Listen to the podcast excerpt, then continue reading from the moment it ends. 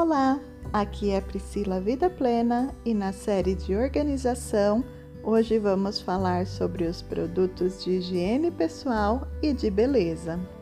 Nesse dia você vai percorrer toda a sua casa pegando todos, sim, todos os itens, desde cremes, esmaltes, produtos de higiene bucal, produtos de cabelo, enfim, colocá-los no mesmo local e separar por categoria, separar só os cremes de cabelo, só os shampoos, só os cremes dentais, só os perfumes, só os desodorantes, deixar tudo separadinho, categorizado.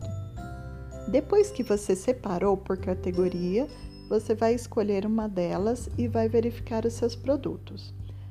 Os que você utiliza, você vai deixar num ladinho.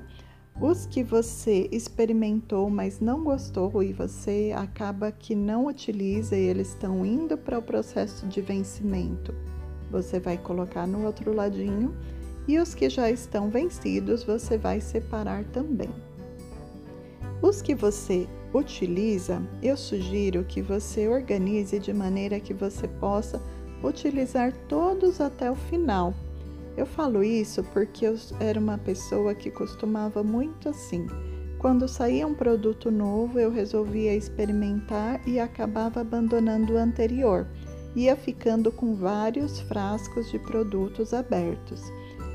A partir do ano passado, eu decidi que não ia comprar novos produtos até que eu zerasse todo o meu estoque. E assim, após um ano, eu devo dizer que tem produtos que eu ainda tenho em estoque, que eu passei um ano sem comprar, como os filtros solares, por exemplo. Então, você vai separar para que você possa usar tudo o que você tem, e isso vai reduzir o espaço, porque quando você usar tudo o que você tem, você vai acabar comprando, adquirindo apenas um por vez, e vai diminuir espaço, diminuir o gasto e o desperdício. Você vai separar também as que você comprou, experimentou, não gostou, não serviu para você, não ficou adequado à sua pele e que podem servir para outras pessoas. Aí você vai fazer a doação, ou para amigos, ou para outras pessoas, ou para pessoas em situação de rua que muitas vezes não têm acesso a produtos de higiene pessoal, Então você pode deixar ali uma sacolinha na sua bolsa ou no seu carro para que você possa fazer essa doação.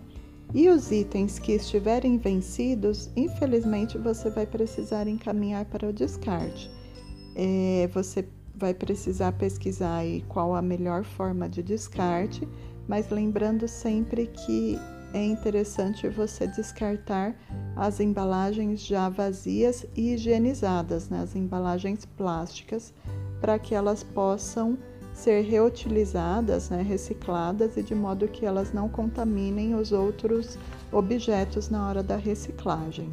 Então, depois que você fez essa separação, você vai reorganizar de maneira que você possa ver todos os produtos que você tem e lembrar deles na hora que você precisa, assim evitando de comprar produtos que você já tenha e só não está encontrando nos momentos que você precisa.